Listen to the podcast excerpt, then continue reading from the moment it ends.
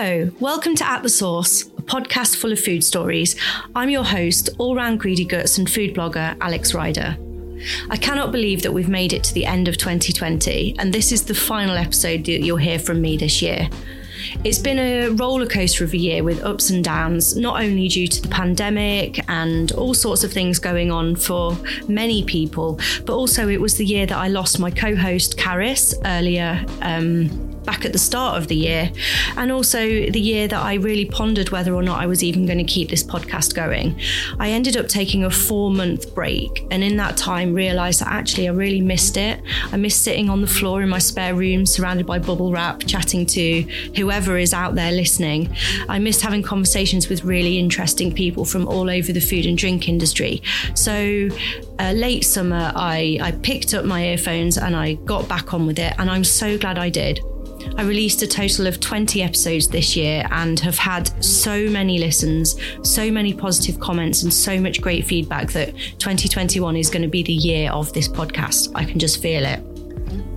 Talking of which, I have set up a Patreon account, which means that if you'd like to become a subscriber for the podcast, you can do that by going to patreon.com slash at the source. And by making a small donation per month, I think I've set it at something like two quid, which is less than the price of a fancy coffee, you'll get extra episodes, behind the scenes stuff, and exclusive giveaways and opportunities to ask questions to guests ahead of time.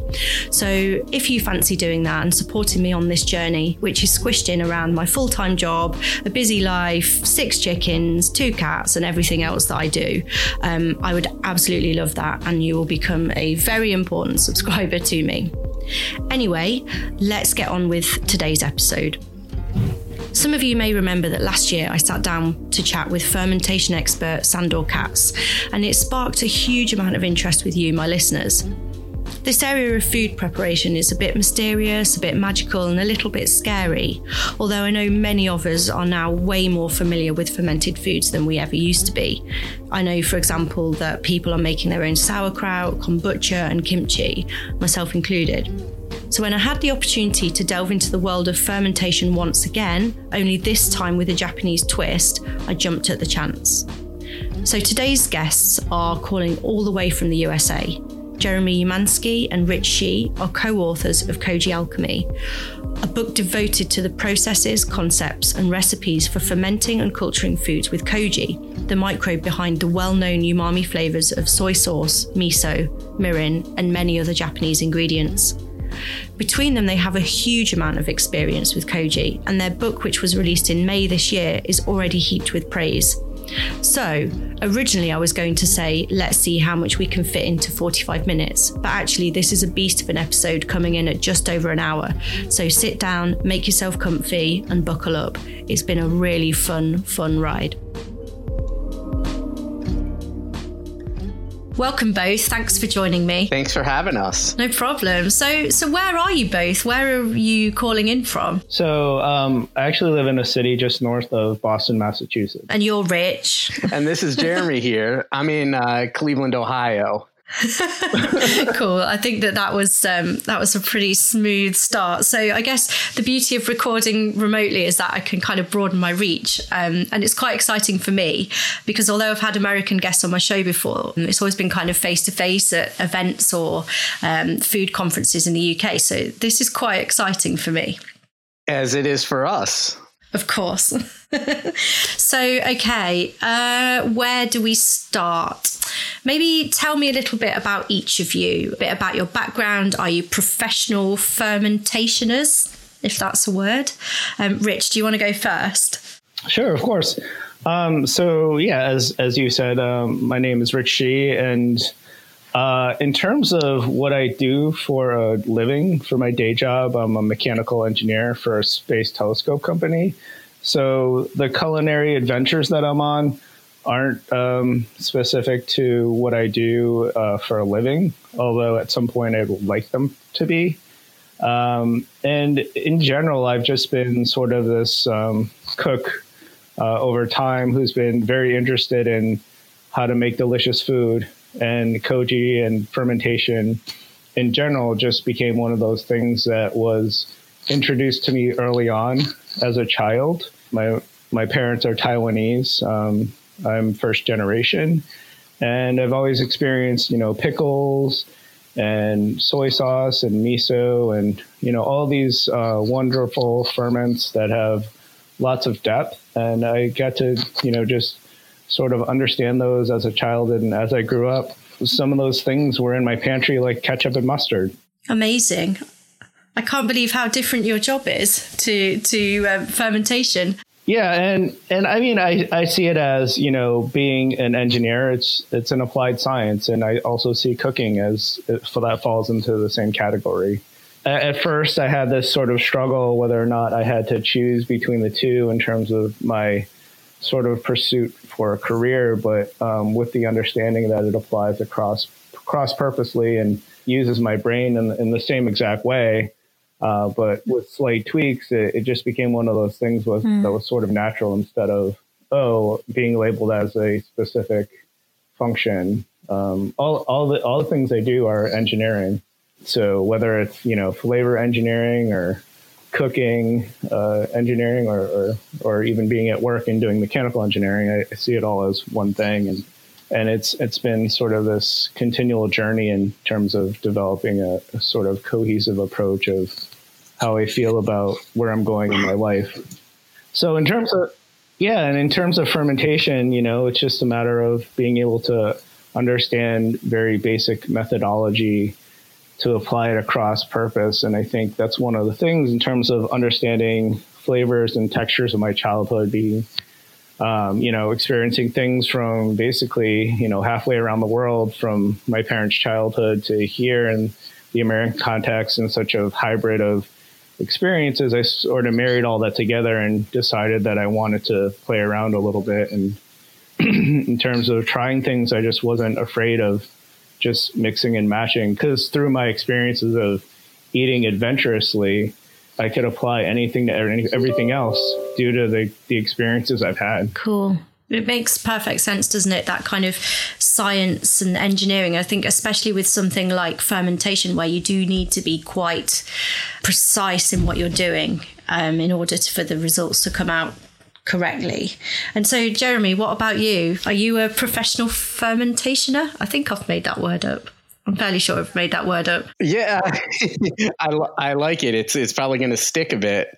Um, yeah, I, I, guess you could say I am. Um, so I grew up uh, here in the Midwest in the United States, and my grandmother was a kosher caterer. So that was my kind of earliest introduction to food. I started working for her at a very young age, uh, in my early teens. And, uh, you know, from there, I kind of fell in love with um, I guess like traditional Jewish cuisine and Eastern European cuisines. And through that too, I, I ended up going to culinary school. I'm a trained chef. Um, worked uh, kind of across the United States and in, in, various places. Spent some time in in Italy and a very little bit of time in Spain, and fell in love with fermentation. Um, and not just fermentation uh, itself, but um, all types of food preservation. So the making of different styles of charcuterie, making preserved vegetables, not necessarily ones that are always pickled, um, and, and uh, the brewing of vinegar and alcohol and that sort of thing, bread making, uh, cheese making. So these were things that um, as a professional, I really focused on. And I ended up focusing uh, uh, more on those things than I did per se uh, cooking on a line in a restaurant. And eventually got to the point where I was able to uh, open up my own uh, restaurant. It's a Eastern European delicatessen or Jewish delicatessen here in Cleveland.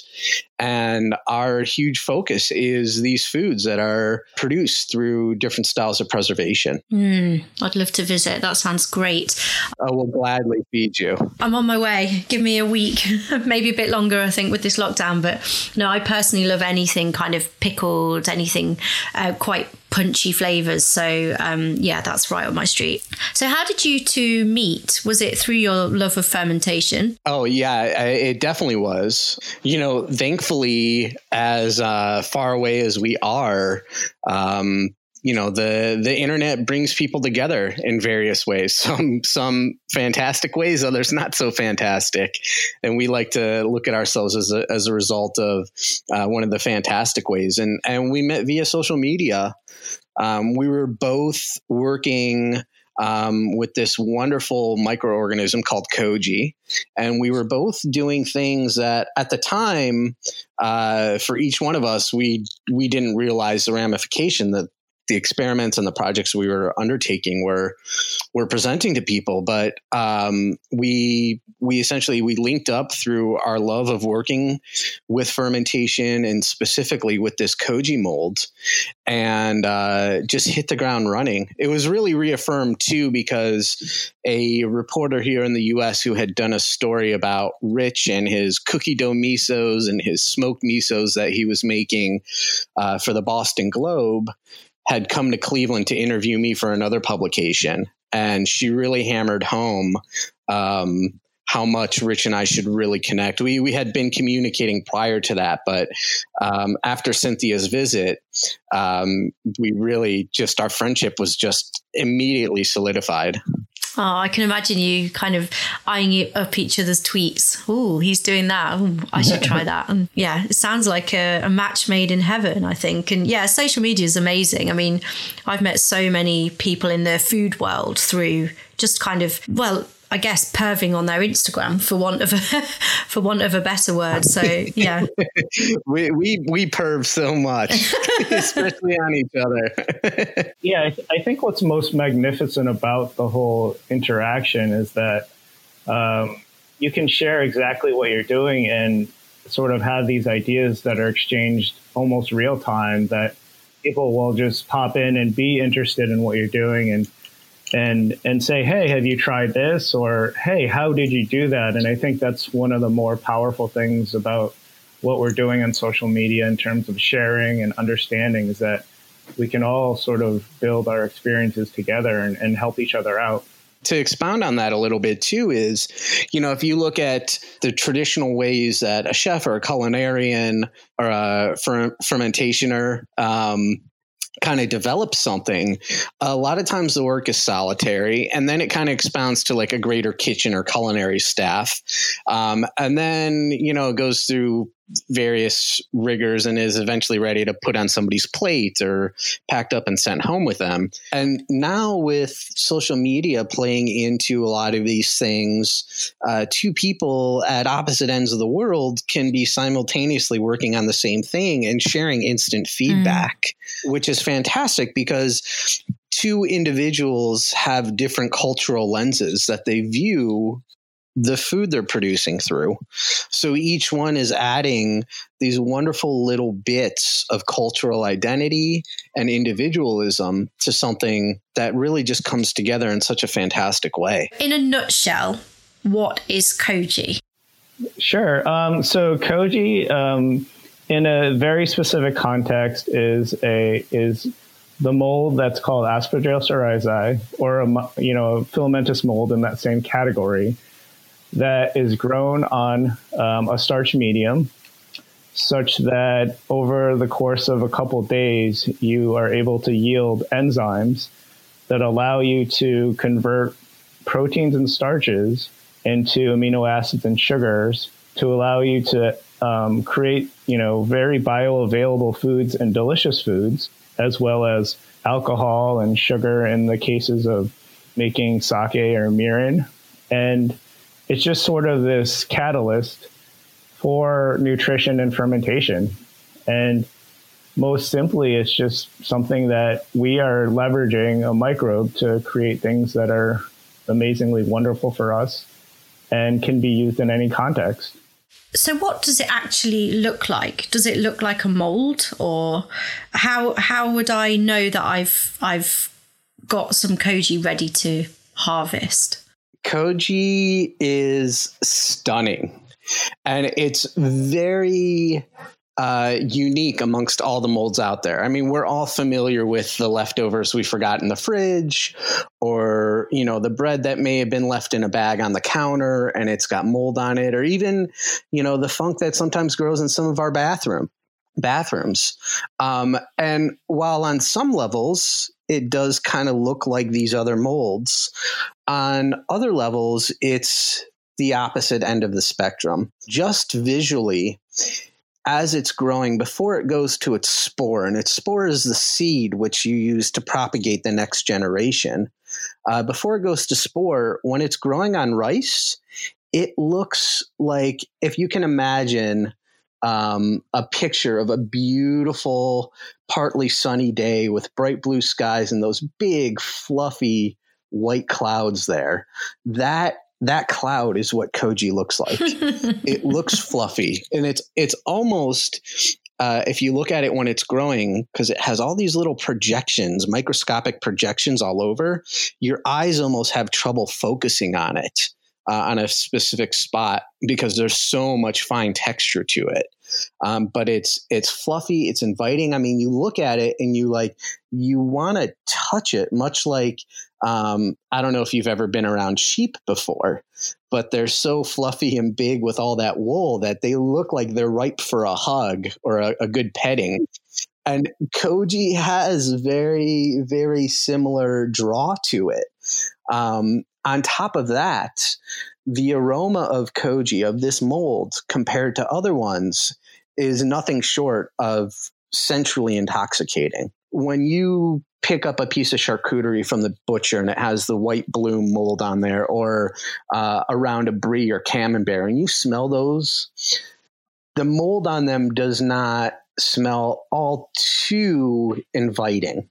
Uh, you get aromas of wet basement or damp cellar or wet animal for that matter, hay and barnyard.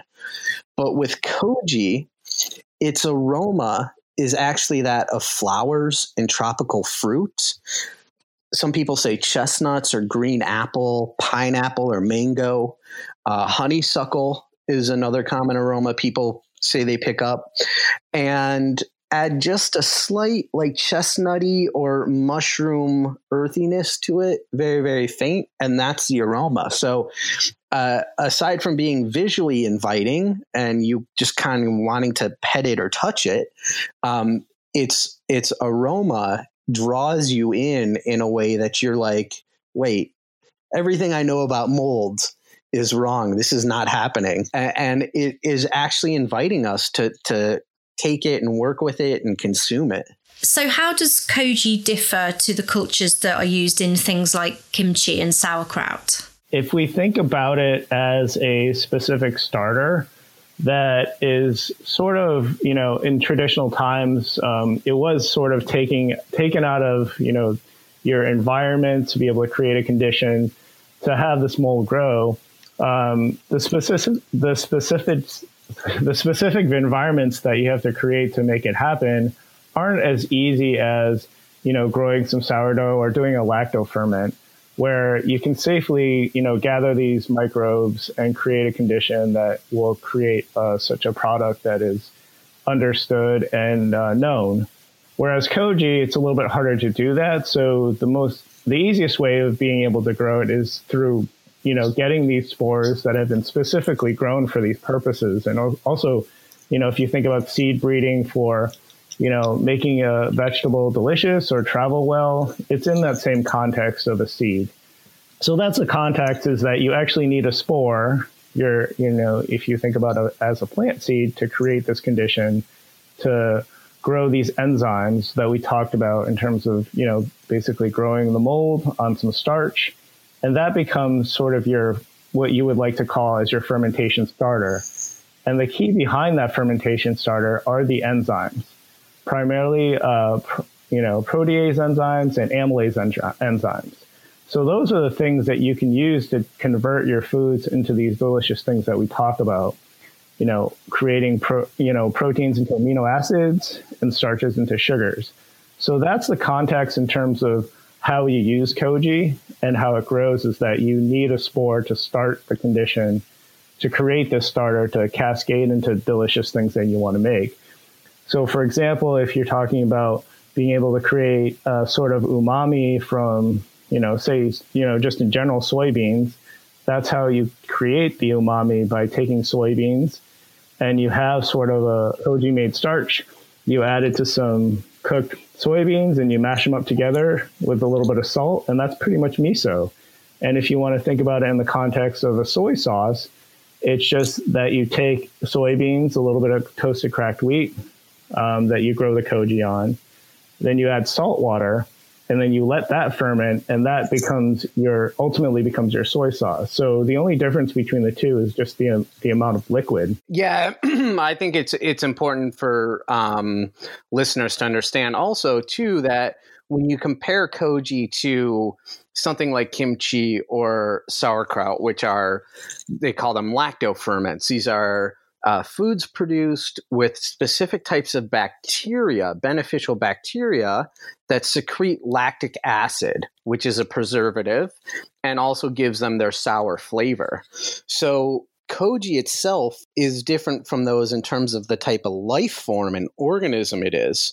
It is not a bacteria, it's a mold. So, in the grand scheme of things, it's more closely related to a penny bun or a chanterelle than it is the single celled bacteria that make these other types of pickles. Given that it is different in the way that you both described, does that mean that working with koji is is more difficult. So, for example, I'm imagining if it was me at home wanting to to get into this style of fermentation, if I was a complete novice, would you suggest that I started with something that was lacto ferment rather than um, a koji, or is it just that it's different?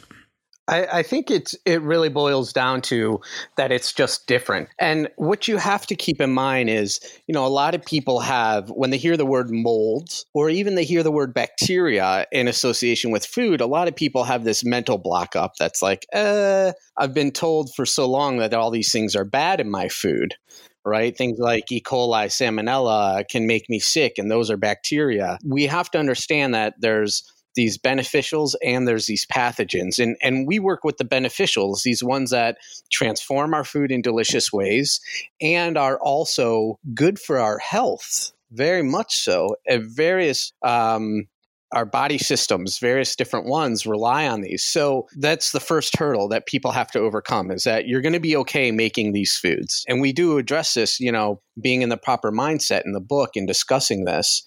And the other thing to keep in mind is that at this point, people with way less understanding of technology and science and way less access to the resources we have, including things like refrigeration and clean water, have been doing this for thousands of years. And they've been doing it successfully. So, if those people with less understanding and less resources could do this, for this long, this amount of time, your listeners are going to have no problem jumping in wherever they want to, wherever they're curious. So they shouldn't hesitate to think, oh, maybe I should make a couple batches of sauerkraut before I try making a couple batches of, of koji uh, to make some soy sauce or miso or any of these other applications. Just jump in. Keep in mind, too, you know your first go round just like the first time you've cooked a whole chicken maybe it came out a little dry maybe it was undercooked a little bit.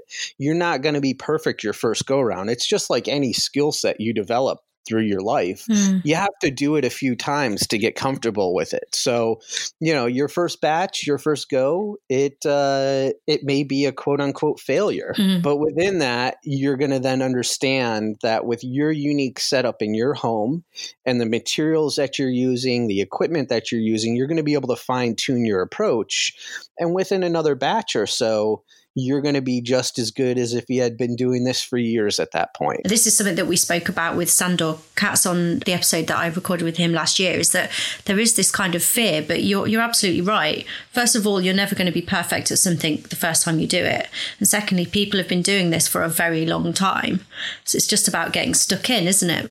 And that's exactly it. It's it's just about anything. I mean, think about the computer programmer or, you know, the med student. Think of how many years they have to study and repeatedly do the same thing before they are uh, a quote unquote master of their craft, you know? So uh, you're going to have a couple failures at first, but don't let that dissuade you. Just, just keep at it. And the great thing is, the materials for making koji, uh, whether you're using rice or soybeans or any other type of starch or protein, and the spores themselves, which you have to source to grow, they are very cheap. Here in the US, I'm not sure what the, the conversion is, but you know, rice is roughly 75 cents to a dollar a pound, depending on the variety. And koji spores, a roughly 40 gram packet of spores, will run you here in the US about 40 US. So you're looking at a dollar a gram. And that 40 gram packet is enough to grow several hundred kilos of koji. Wow. Okay. so, so you know, from that standpoint too, if you're you're thinking about, oh, I'm going to invest some of this specialized stuff in here and invest a little bit of money, things are very inexpensive. So it's okay to have a couple of failures before you start with your successes. So you've got your rice, you've got your koji spores, which presumably you can source online. What other equipment do do we need in our own kitchens? So the the so that that's funny you should mention that because I was going to talk about the the next challenge for people in terms of the context of growing koji is that koji grows in a humid and slightly warm environment such that it can grow prolifically. And one of the things that people are often sort of stuck by is being able to create this condition. One of the things that we often talk about is that people are obsessed with um, baking sourdough or you know, just bread baking in general at home. And people often create this slightly warm condition around, you know, on the order of around 30 C, uh, high humidity to proof bread. You'll um, set a condition where you you put you know your dough in a warm spot with it covered such that it creates this humid condition so the yeast will prol- prolifically grow so you all you have to do, aside from creating that condition over you know hours, is that you have to be able to create the condition over somewhere around 24 to 36 hours. So the easiest way that is possible is that you know you could use just a cardboard box and just some level of insulation and some heat, you know, some heat just from you know putting some a tray of steaming hot water, or use your oven to be able to do this. Um, we often recommend, you know, different options like people have dehydrators or you have a cooler, you know, just an ice chest that you take to the beach that you can put some warm water in the bottom and then set some trays above it. So there are all these methods that you can easily search online as well as, you know, methods that are in a book that create this humid condition such that you don't have to worry about it. Even if you find, um, you know, even if you're in your furnace area where it's, you know, the heat is on in the wintertime and you find a spot where you can set a tray and just put a cover over the tray for the rice bed to grow mold, it's all you need to do. So it's as simple as a condition of proofing bread that's extended over a longer period of time. And there are multiple ways of getting there uh, without too much work. So, actually, where I said you could presumably buy your spores online that's completely wrong. And you know here in the uk we have airing cupboards where our boiler is our hot water boiler. So i can imagine people kind of getting rid of their towels and putting these trays in instead. Um, that would be a perfect spot i think. Yes that would be a perfect spot to grow. All you need to do is just take something that you can bring over to read the temperature. These IR, IR thermometer guns are great where you can just, you know, shoot a specific spot or, you know, you just take a tray of water and then you put it somewhere and you take the temperature over the period of time that you're using it. Or, you know, there's, you know, there's just a radiator in your house where you can, you, where it's consistently putting out heat and you can just put a tray just above it where it's nice and toasty warm. And, you know, for, um, Alex, for listeners in the UK, there's a wonderful culinarian and chef. Her name is Jackie Bailey. Uh, she has a company called Umami Chef. She has various koji products available. So people in the UK can directly source via her and know they're getting really, really high quality starters uh, and other products. And, and so it, it is in, in your backyard right there, too. Amazing. Okay, well, I'll make sure that I put a link to that on the show notes. So, I wanted to talk about the book actually, and we've kind of skipped around a little bit, but I wanted to find out kind of at what point did you decide together that you were going to write this book? Um, so, I think it was just a um, sort of a matter of time when we were, you know, sort of exchanging these ideas. A lot of the community was asking us questions about how these things were done. We were posting things, you know, you know, in sort of a scattered way, and we needed sort of a, you know, to to collate everything such that there was a central source. And it was just a matter of, you know, having this conversation and say, we we just sort of built up this level of information and and people that we knew that had um, a level of experience that we wanted to share in a cohesive way, and it just made sense for us to write a book. And we just, I, don't remember who exactly said let's do it, and it was just from there on we just ran with it and went through the entire experience and um, and ended up with something that was really beautiful and something that we care about and that was supported by an entire community. Yeah, I, I think uh, initially too we had uh, discussed maybe we should do a website that we could update and you know keep people apprised. And when it came down to the day to day maintenance of that sort of thing and online forums and and and whatnot, um, it became more and more clear that a book would be uh, the way for us to go. And what was the process like, especially given that you're quite you live quite far apart? Were you meeting up regularly, or were you doing this online, or how did it work when you were actually putting the book together? Well, we talk to each other more than we speak to our wives. That's first and foremost. yeah, you, you, know, it, it um, definitely kind of coming back to what we were talking about earlier and, and the internet being this great place for connectivity and, and interacting, um, it didn't really matter that we live 500 miles apart from each other. We could actively pull up a document on the computer and both be working in it in real time and see what each other was doing yeah, each one of us is a little stronger in some areas of the different applied techniques for using koji in various aspects of fermentation. Uh, you know, so for instance, uh, Rich with his engineering mind uh, was more adept to really focusing on the chapter of like equipment setup and how things grow and how they look and that sort of thing.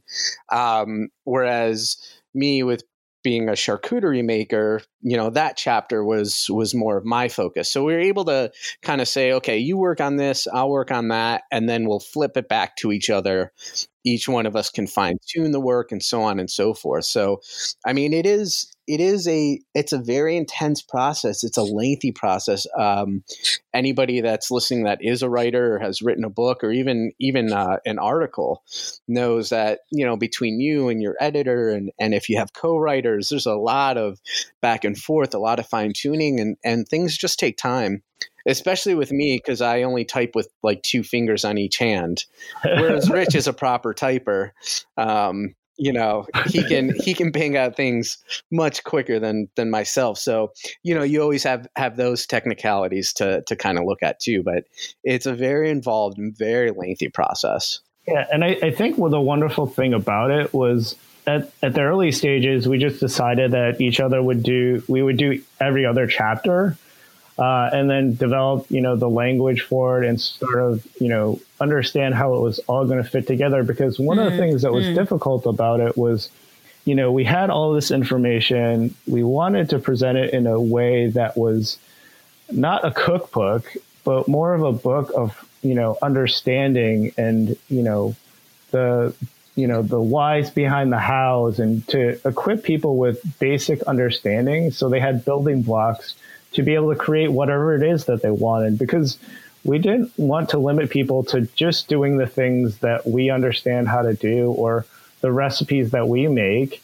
The beauty of Koji is that you can use whatever is in your locale or whatever you enjoy as food mm-hmm. and make your food taste better and make ferments that you understand where the products came from you know, you know the farmers that you got the soybeans or whatever beans or whatever vegetables that you want to make pickles with. And that's that's the beauty of it to us is that you can create something that is whole like totally yours and you have full ownership over it no matter what you know you believe about you know certain practices or or ethics of food it's yours and you have this sort of love of what you enjoy to eat. Mm-hmm. and we just wanted to extend that to be able to empower people to do this on their own.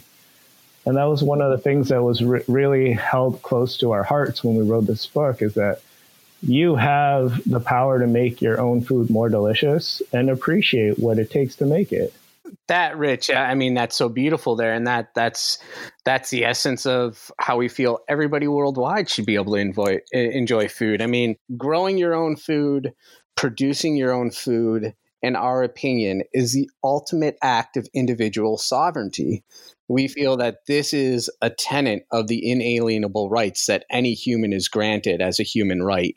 So being able to do that gives you so much power, gives you so much individualism, and so much control over your destiny, your future, your health, your family, everything around you that we really wanted to be able to hammer that home for people. Yeah, I really like that, and I think it's um, it's clear because you know koji is is used for soy and mirin and kind of these these Japanese things, but actually what you're you what you're doing is taking that beyond the kind of traditions and and and allowing people to understand how they can best apply it to whatever they want. And I really like that. It's quite an empowering approach, isn't it? Rather than it just being a, a book that's just like recipe A, recipe B, recipe C running all the way through. It's it sounds great. Well, thank you.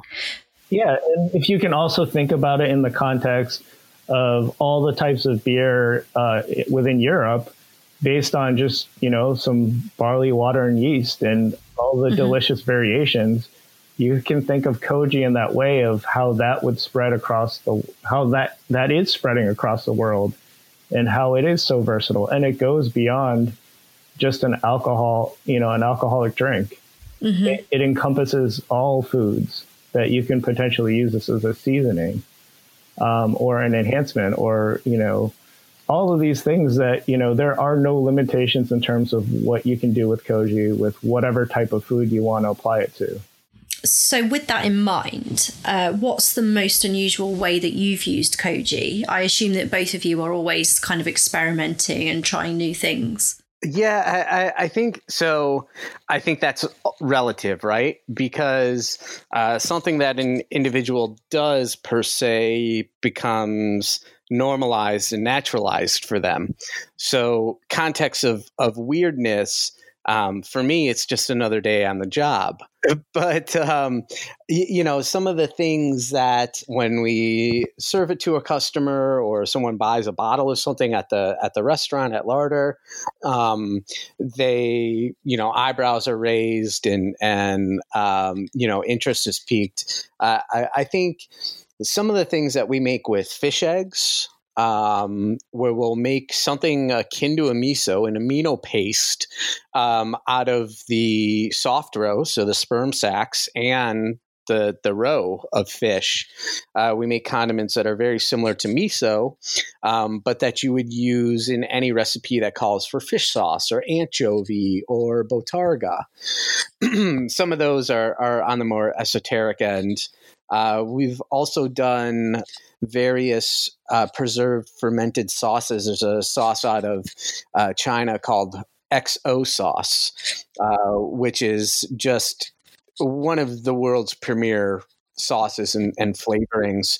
And, and it was always designed to be uh, very rich and opulent and use lots of different types of dried seafood and whatnot. And mm. uh, one of the ones that we make here, we use the cicada bug um, which comes out cyclically every few years here, and and uh, we use that, and we mix it with koji and and wild mushrooms and uh, all sorts of dried lake fish and and charcuterie, and it it creates something that's that's mind blowing, fantastic. You you eat it, and you're like, I can't believe this is an insect that I'm eating.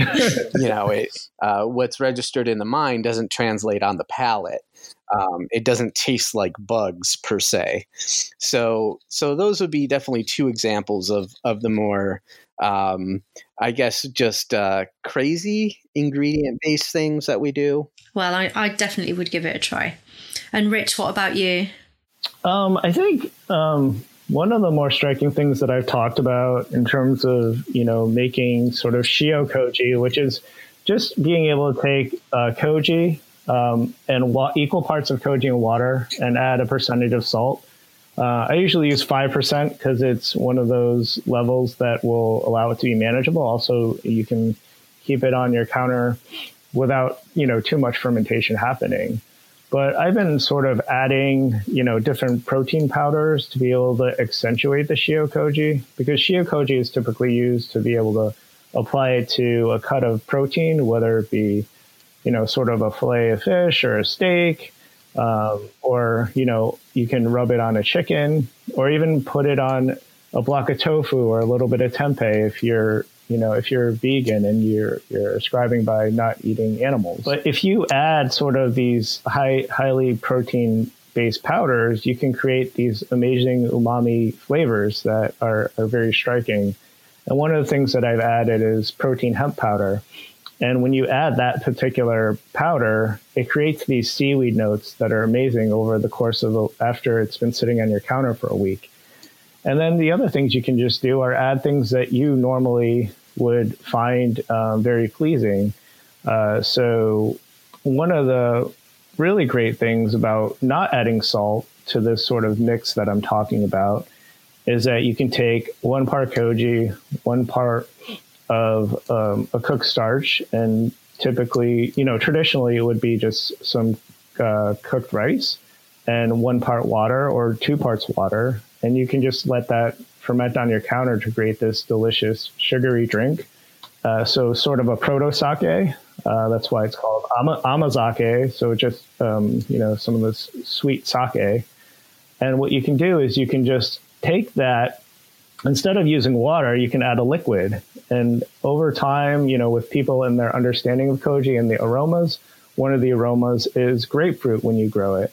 So I decided to add grapefruit juice. And that makes sort of the most amazing flavor over the course of time that just is sort of mind blowing in the way that if you can imagine, if you've never tasted koji before, if you can imagine a sweet sake with, you know, this sort of floral, citrusy, really, you know, with a slight bitterness, um, complements with Campari really well is that you can just blend it and uh, you know and, and put it in your ice cream maker and make a sorbet out of it or just or freeze it and scrape it and just make it a granita. And it's a wonderful thing to be able to have this sort of sweetener that you've created naturally through the conversion of microbes instead of you know going out to buy some processed sugar that you have no idea where it's where it's come from. And has gone through a lot of industrial processing and has basically no flavor. Rich, I, think you'd be amiss if you didn't talk about your cookie dough miso.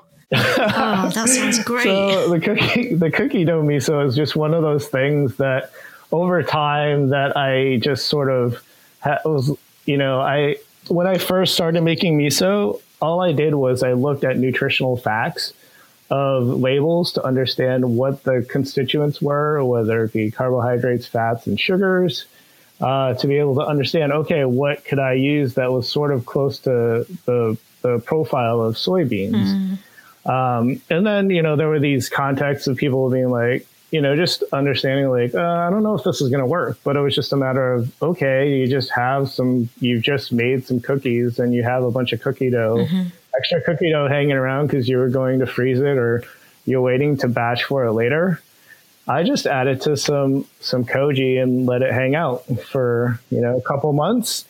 And what's interesting is that it creates this umami background to it and this level of you know fermentation, you know tartness, and this complexity that you wouldn't get otherwise. And you can just use it in making your baked goods to enhance it with that, that specific flavor. So we often talk about being able to use koji to create flavors from inherent ingredients. So that's what pretty much happens when you take shio koji and you apply it to a piece of protein is that you're inherently taking the proteins of that product and breaking them down and making that product more delicious. So ultimately you make it more delicious than itself through itself. so if you can have a cookie dough miso to make your to add as a salt plus umami agent, to a cookie that you're making, that's a pretty amazing thing too. Why wouldn't you? Yeah, of course. So there are these things that we play with that are just totally, you know, off the wall, but it's based on this, you know, this level of experimentation that you do all the time, right? You don't say, you know, you're looking for some capers to make a specific fish dish, but you don't have them, but you have some leftover um, brine from some dill pickles. So use that to flash off your pan instead of the capers. Mm. And it it ends up being, you know, a little different, but it's along those same lines of needing something that has acidity and this little level of briny complexity that you can interchange. And these are the things that you can do with things that you already like but there are these things that you can do with stuff that you just have hanging around. And you're like, I don't know what to do with this. Okay, let's try it. Why wouldn't you? It sounds great. Uh, it's just the idea of kind of elevating things that you're, and actually, I think your both of your descriptions there have kind of re- removed some of that scariness that people might have, because actually, you're not doing anything really too scary. What you're actually doing is enhancing the stuff that you like. I really like that and and that's the that's the basic tenet of it if you apply it to a steak to some beef that beef is going to be the beefiest most delicious beef flavor you're going to encounter.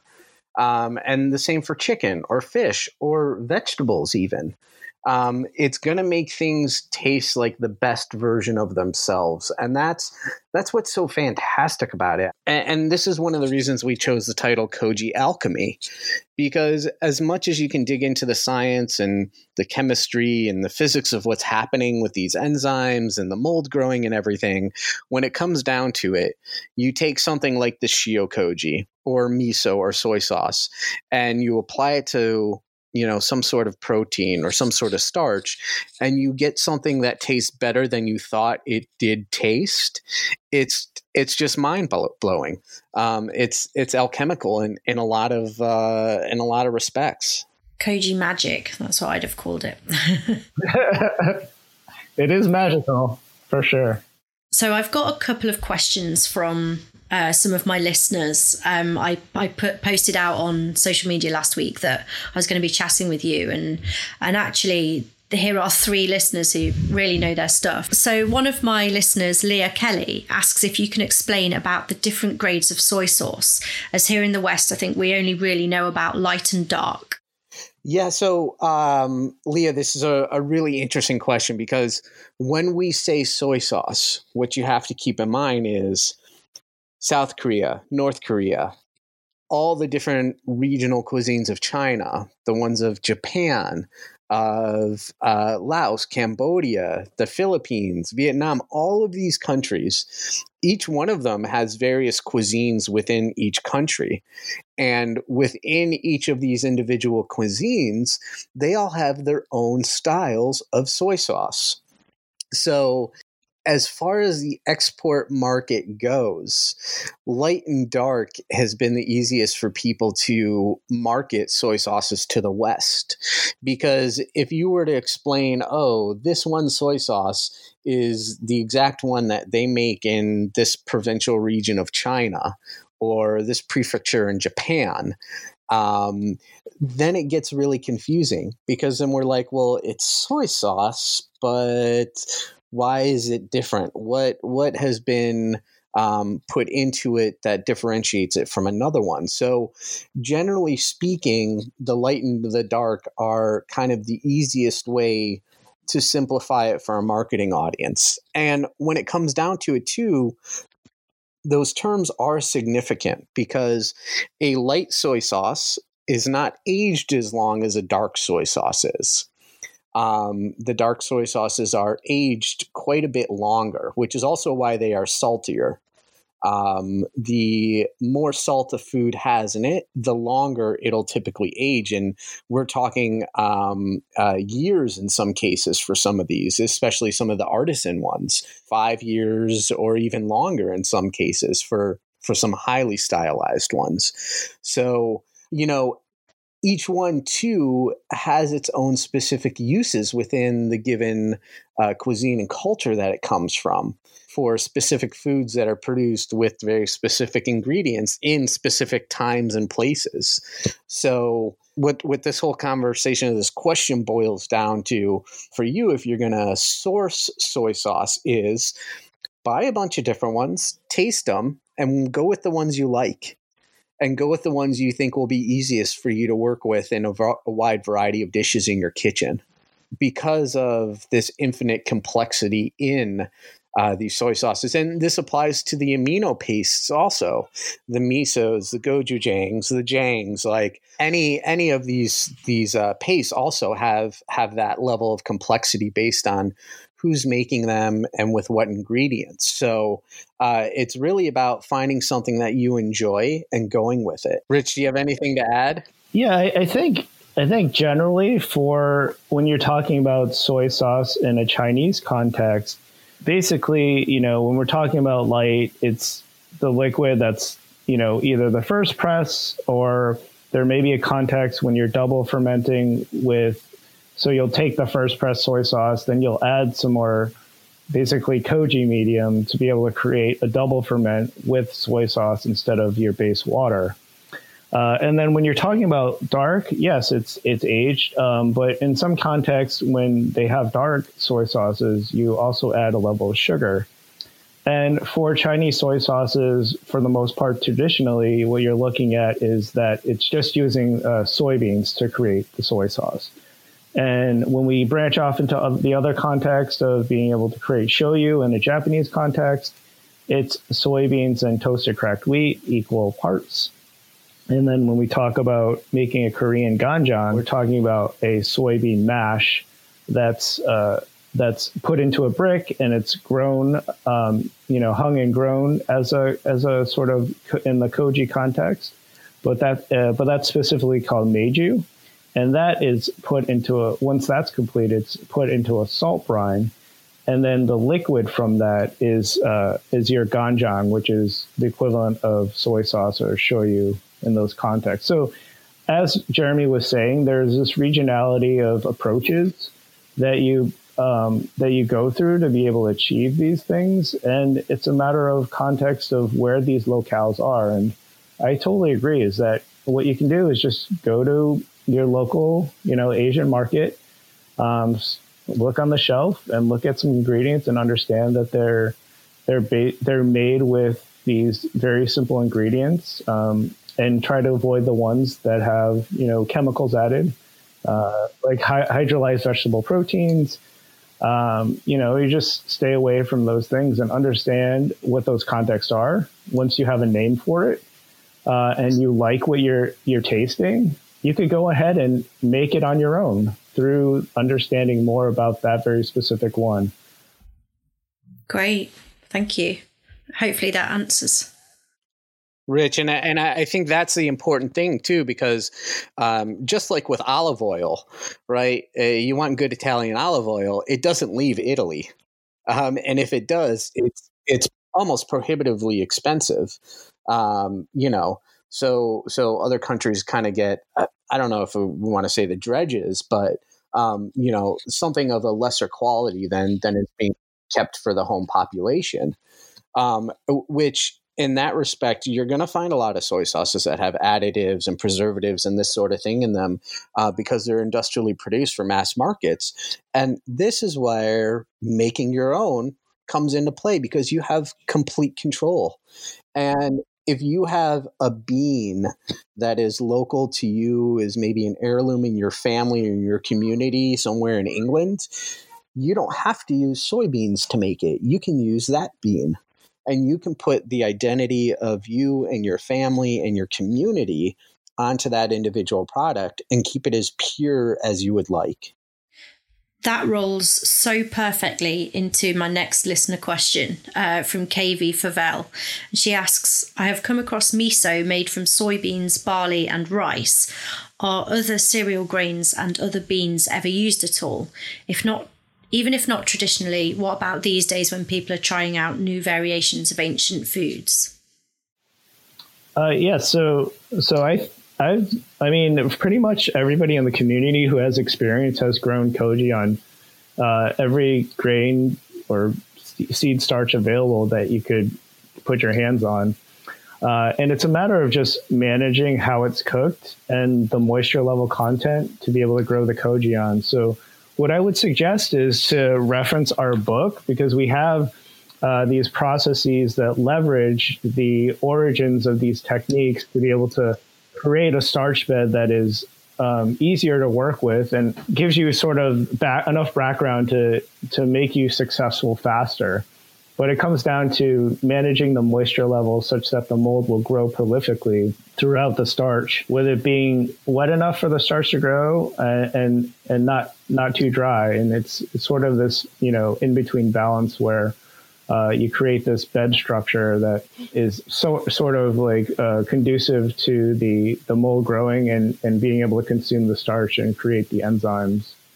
Yeah, one of one of my uh, you know the the question asks about you know a mixture of rice and barley and beans and this sort of thing. And um, i often one of my go-to's is um, we get these great northern beans where i live.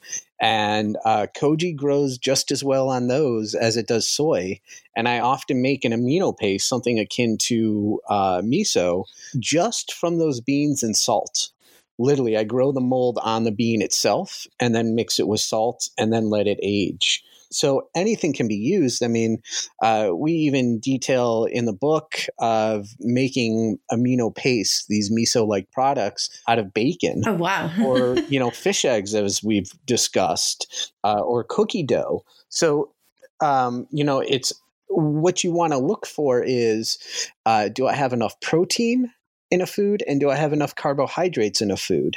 And 99.9% of the time, the answer is yes. Most ingredients inherently have everything you need in them. And now that koji is being viewed f- through the cultural lens of people from various parts of the world, we all have access to different indigenous ingredients that we like to work with. So, uh, this is why we're now seeing people growing it on, I mean, you name it and, and making uh, amino pastes and amino sauces with things other than soy traditionally. I mean, we make one um, at at Larder at my restaurant. Uh, we call pastrami essence. Uh, when you make pastrami, you cure the beef first, and you use the brisket for it here. You uh, then smoke it with spices on it, and then it finally gets steamed off.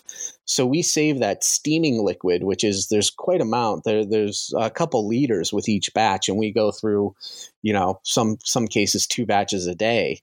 Uh, we save that. I add a bunch of koji to it and salt, and we make something like shoyu, like soy sauce, but from this pastrami steaming liquid. Um, and it's it's very Worcestershire esque um, in terms of of it being a condiment. Um, but you can literally use anything. And that's that's going back to where we talked about the sovereignty and the individualism and and uh, that you can put forth in these foods. It's it's literally unparalleled. You can do anything that suits your needs that's also kind of zero food waste 101 right there. You're literally using even the steam even the liquid from the steam. That's impressive. Yeah yeah and you know in the book we have quite a few sections that that address you know using using the quote unquote food waste because it's only waste when we deem it that. Yes. If we if we still hold in in our in our mind that there's intrinsic value in what's left over right? So from the bones and the mirepoix left over from making a stock you know we take that stuff which normally either gets composted or or trashed we mix it with koji and we run it through a meat grinder and we end up with something that's an amino paste like a miso uh, but it's like in- instant chicken stock. And it's it's literally bones and mushy vegetables. Um, but we we let it sit with the salt on it for a little bit and ferment out and age and after a few months we have something that's delicious and we'll we'll rub it on chicken before we roast it. We'll mix it with cream cheese for a, a schmear a spread to put on toast um, or use it as a base for stock. So yeah like getting rid of this concept of food waste is koji has a huge role in that. Amazing. That sounds making me quite hungry actually. Right. The last question i've saved this one to the last. Um, alex war is obviously uh, well into his fermentation and and knows his stuff. And i actually had a little look on his instagram and he is he is making soy and um, all sorts of things. So here's his question Can you season slash spice a shoyu during the fermentation process or only during the pasteurization process? Also, what alternative processes are there to flavoring a soy sauce? Um, so, so it comes. I guess it go, comes down to the context of um, what your ultimate purpose is. the The thing with adding things during, um, a, say, a traditional shoyu or soy sauce process, is that you you sort of interrupt what's going on, and it comes down to the question of like I always ask this question are you ultimately creating something that is more delicious by adding ingredients as you go or adding ingredients after the product is finished in as good of a, as solid of a way as you'd like? Um, so there are contexts where you're adding things and it creates these level of flavors that are interesting and but they also have to survive that level of going over the process of time so if we're talking about saying adding some fresh herbs it sort of doesn't make sense to add that to the process of making shoyu or miso, but it does make sense at the end of the t- at the end of the time. So one of the things that I recently played out played around with, if you talk about things that survive over time and understanding of umami and creating flavors, that I added some seaweed to a, a soy sauce slash shoyu I was making because I wanted to be able to get this enhanced flavor over a shorter period of time than waiting the entire year to get a great soy sauce. And you can sort of think about it in the context of the short term application versus the long term application. We talked about the application of shio uh, on you know pieces of protein to enhance that short term flavor. But one of the things that's really interesting is that you can create these sort of flavors that are along the way that are sort of a hybrid of using a shiokoji application, which is a short term marinade, versus your long term shoyu or soy sauce. So there are these bridges where you can use things as they go. And I kind of see that as the context of, you know, when folks were using this as preservation, um, when they were for survival, is that you would make something at the end of harvest. So at the end of harvest, um, just before wintertime, you would stockpile all of these things that you've made. But maybe you didn't have something that was held over time, and then you would just sort of take it out after a couple months, and that would be your, you know, your short-term uh, miso, say, or your short-term soy sauce that had, had this level of tartness from lactic acid fermentation, plus like this sweetness that you would use early in the season because you, didn't have those ingredients available. And then you would wait a little bit long. So you would continually harvest from this sort of batch of ferment as you go.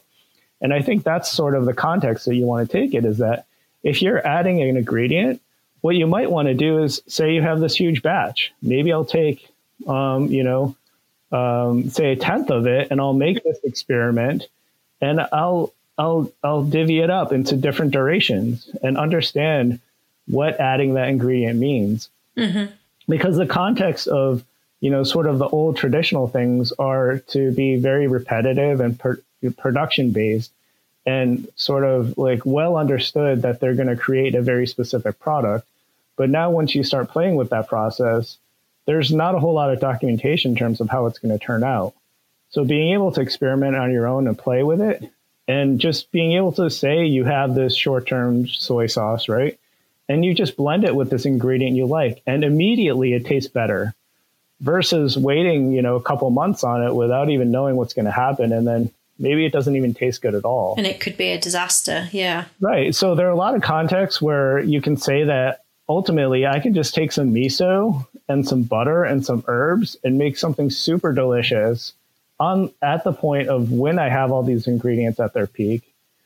And that's very you know that's that's pretty much the understanding of you know utilizing things for cooking. And you should extend that into your understanding of how to make ferments because the long-term stuff may not work out. So just try and see what happens.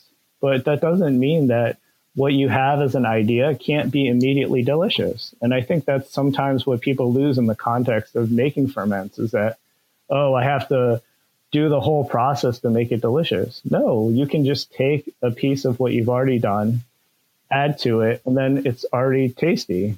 So, so why do more work or put in the risk if you don't have to without the understanding, but you can still in parallel create that understanding. Which I, think it's important to note too is um, while you have an idea of your intended use of this soy sauce or this amino sauce that you're making while you're making it, when it comes down to it, um, if it is highly spiced and seasoned, you may limit the scope of what you can use it in in a final dish. Uh, because the things you spiced or seasoned it with may not go with something that you one day decide you want to use it with. And the other thing, too, you need to note is the complexity of the final use. If you are making something like a crudo or a tartar, right, out of seafood, and you've designed this amino sauce to have citrusy notes in it, you put some citrus peel in there and maybe some bergamot or that sort of thing, and you're just putting it over some raw scallops or some diced raw fish, and you can taste all those ingredients because your your your final dish is very straightforward. That's great. But if you're making a stew uh, or a soup, or let's say you're making a shepherd's pie, right? And you're making your meat filling, and you're you're you're tasting it, and you're like, mm, this needs just that little boost of something. It needs that level of richness or that just extra bit of complexity to it, and you add some of the the sauce to it those nuances that you put in, that citrus peel, that bergamot, it's going to be lost in into that. Yeah, well, it might clash if you put enough of it, but the amount you're going to be using, it's going to be lost because there's you've got your carrots in there and your rutabaga and your your lamb and and you know all these other ingredients that you put in that are all very strongly flavored into that that pie filling. You're going to lose the nuance of that citrus and that bergamot in um, in that sauce you made. So, kind of like as Rich was saying, keep things simple, keep them basic. And then as you're going and creating and using these products in your cooking, then you can add those layers of complexity um, uh, as you like using peak fresh ingredients. Sounds good to me. I feel like I need to have a go at doing this myself. So, I'm get my hands on a copy of this book and uh, get going. I feel like um, this is a good, probably quite a good winter activity as well. When when the weather's a bit rubbish out and you you're in your kitchen experimenting and wanting to do something a bit different. Yeah, whether it's winter or it's COVID lockdown. Uh, well, yeah, on that. yeah, it, it it makes for a good time all around. So we have been chatting for ages. I just realised um, an hour and twenty. So we, um, we, warned you, Alex. You did. You did warn me. so I think that we should probably wrap it up. It's been absolutely fab and fascinating. It's really, really clear that you both love this and have so much kind of expertise as well.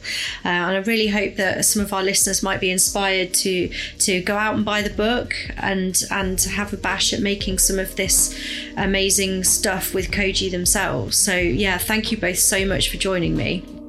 Our pleasure. You're very welcome. You're welcome. It was so much fun.